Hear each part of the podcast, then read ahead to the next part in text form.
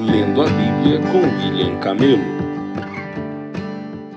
Dia 2 de janeiro, Gênesis 3, 1 a 4, 26. A serpente era o mais astuto de todos os animais selvagens que o Senhor Deus havia criado. Certa vez ela perguntou à mulher: Deus realmente disse que vocês não devem comer do fruto de nenhuma das árvores do jardim? Podemos comer do fruto das árvores do jardim? Respondeu a mulher. É só do fruto da árvore que está no meio do jardim que não podemos comer. Deus disse: não comam e nem sequer toquem no fruto daquela árvore. Se o fizerem, morrerão. É claro que vocês não morrerão. A serpente respondeu à mulher.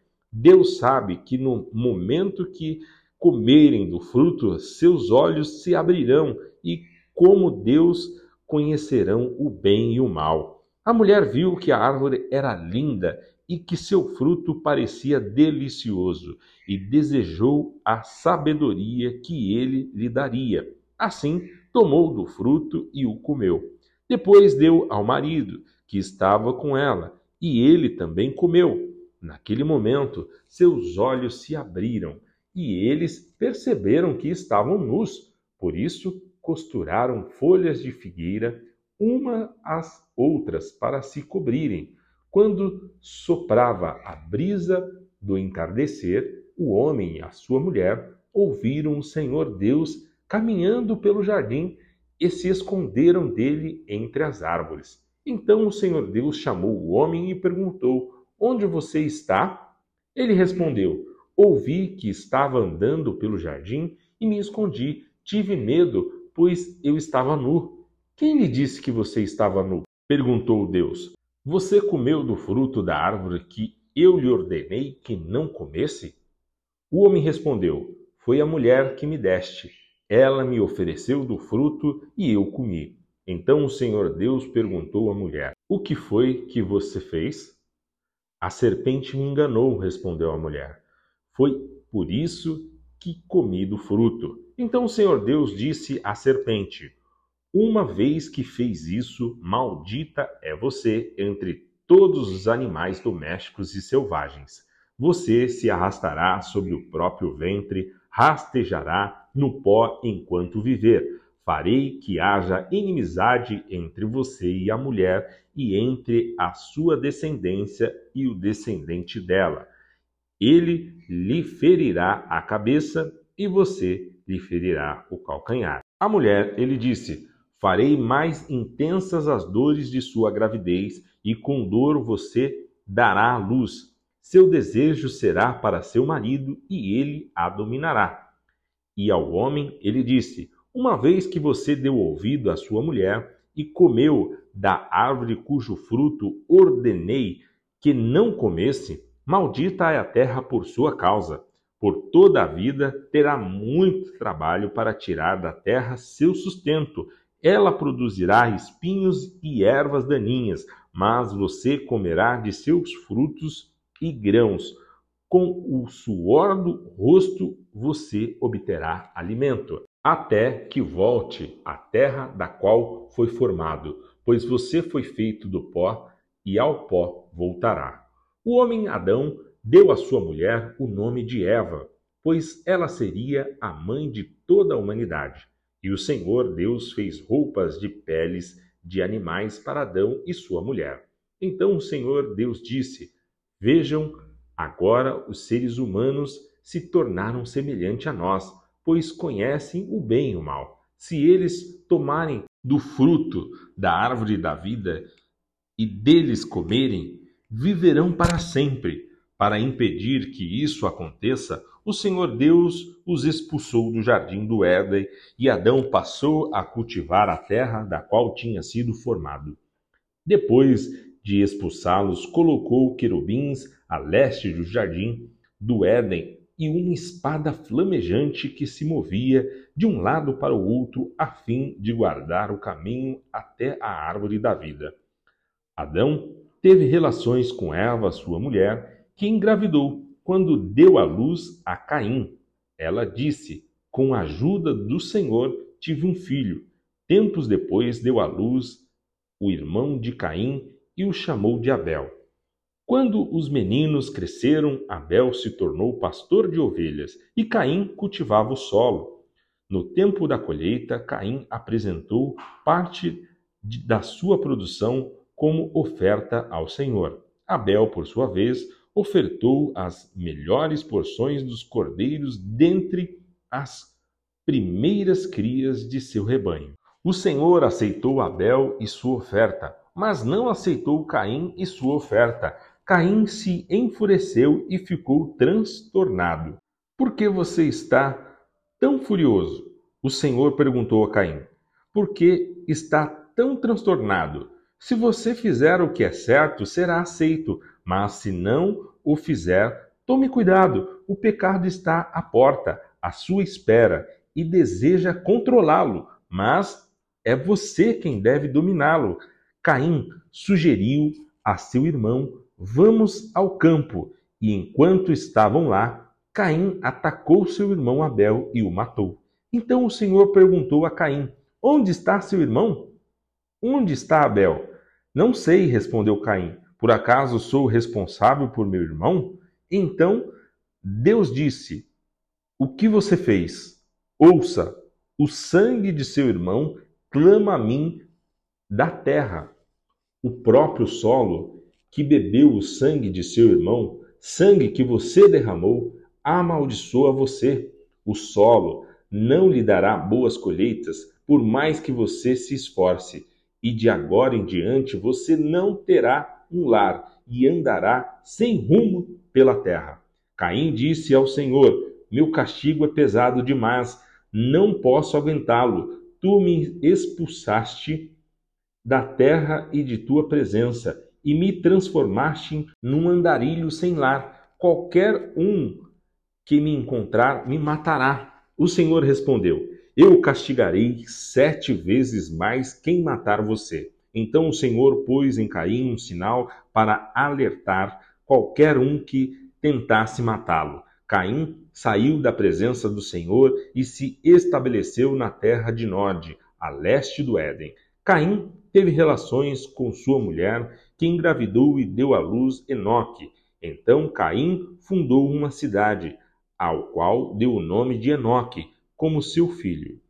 Enoque teve um filho chamado Irade. Irade gerou Meujael. Meujael gerou Metusael. Metusael gerou Lameque. Lameque se casou com 2 mulheres. A primeira se chamava Ada e a segunda Zila. Ada deu à luz a Jabal.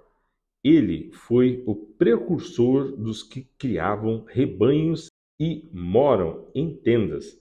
Seu irmão se chamava Jubal, o precursor dos que tocam harpas e flautas.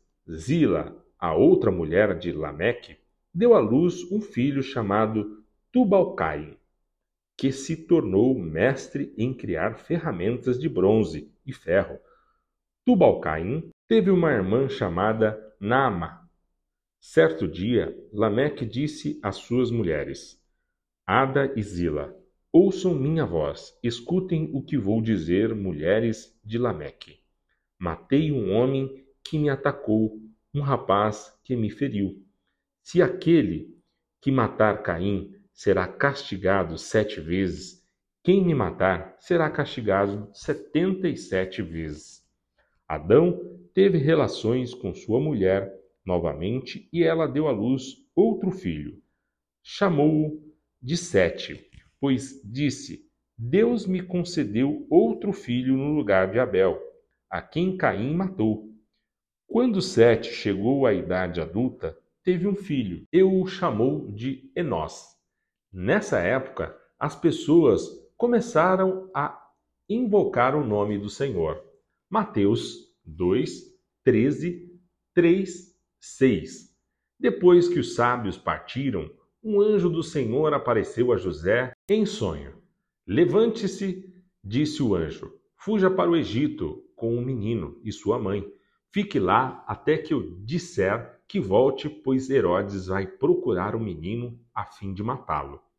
Naquele mesmo à noite, José se levantou e partiu com o menino e Maria, sua mãe, para o Egito, onde ficaram até a morte de Herodes. Cumpriu-se, assim, o que o Senhor tinha dito por meio do profeta: do Egito chamei meu filho. Quando Herodes se deu conta de que os sábios o haviam enganado, ficou furioso. Enviou soldados para matar todos os meninos de 2 anos para baixo em Belém e seus arredores, tomando por base o relato dos sábios acerca da primeira aparição da estrela. Com isso, cumpriu-se o que foi dito por meio do profeta Jeremias. Ouviu-se um clamor em Ramã, choro e grande lamentação. Raquel chora por seus filhos e se recusa a ser consolada, pois eles já não existem. Quando Herodes morreu, um anjo do Senhor apareceu em sonho a José, no Egito. Levante-se, disse o anjo, leve o menino e a mãe de volta para a terra de Israel, pois já morreram os que tentavam matar o menino. Então José se levantou e se preparou para voltar à terra de Israel, com o menino e sua mãe. Soube, porém, que o novo governador da Judéia era Arquilau, filho de Herodes, e teve medo de ir para lá. Depois de ser avisado em sonho, partiu para a região da Galileia. A família foi morar numa cidade chamada Nazaré, cumprindo-se deste modo o que os profetas haviam dito, que Jesus seria chamado Nazareno. Naqueles dias, João Batista apareceu no deserto da Judéia e começou a anunciar a seguinte mensagem: arrependam-se, pois o reino dos céus está próximo. O profeta Isaías se referia a João quando disse: ele é uma voz que clama no deserto, preparem o caminho para a vinda do Senhor, abram a estrada para ele. As roupas de João eram tecidas com peles de camelo e ele usava um cinto de couro e alimentava-se de gafanhotos e mel silvestre. Gente de Jerusalém, de toda a Judéia e de todo o vale do Jordão ia até ele. Quando confessavam seus pecados, ele os batizava no Rio Jordão. Salmos 2, 1 a 12. Porque as nações se enfurecem tanto, porque perdem seu tempo com planos inúteis? Os reis da terra se preparam para a batalha, os governantes conspiram juntos contra o Senhor e contra seus ungidos. Vamos quebrar esta correntes. Eles dizem, vamos nos libertar da escravidão. Aquele que governa nos céus ri. O Senhor zomba deles. Então, em sua ira, ele os repreende e, com sua fúria, os aterroriza. Ele diz, estabeleci meu reino no trono em Sião, em meu santo monte. O rei proclama o decreto do Senhor. O Senhor me disse, você é meu filho, hoje eu o gerei. Basta pedir e lhe darei as nações como herança, a terra inteira como sua propriedade. Você as quebrará com cedro de ferro e as despedaçará como vasos de barro. Portanto, reis, sejam prudentes, aceitem a advertência, governantes da terra. Sirvam ao Senhor com temor, alegrem-se nele com tremor. Sujeitem-se ao Filho, para que ele não se ire, e vocês não sejam destruídos de repente, pois sua ira se acende num instante. Felizes, porém, os que nele se refugiam. Provérbios 1, de 7 a 9. O temor do Senhor é o princípio do conhecimento, mas os tolos desprezam a sabedoria e a disciplina.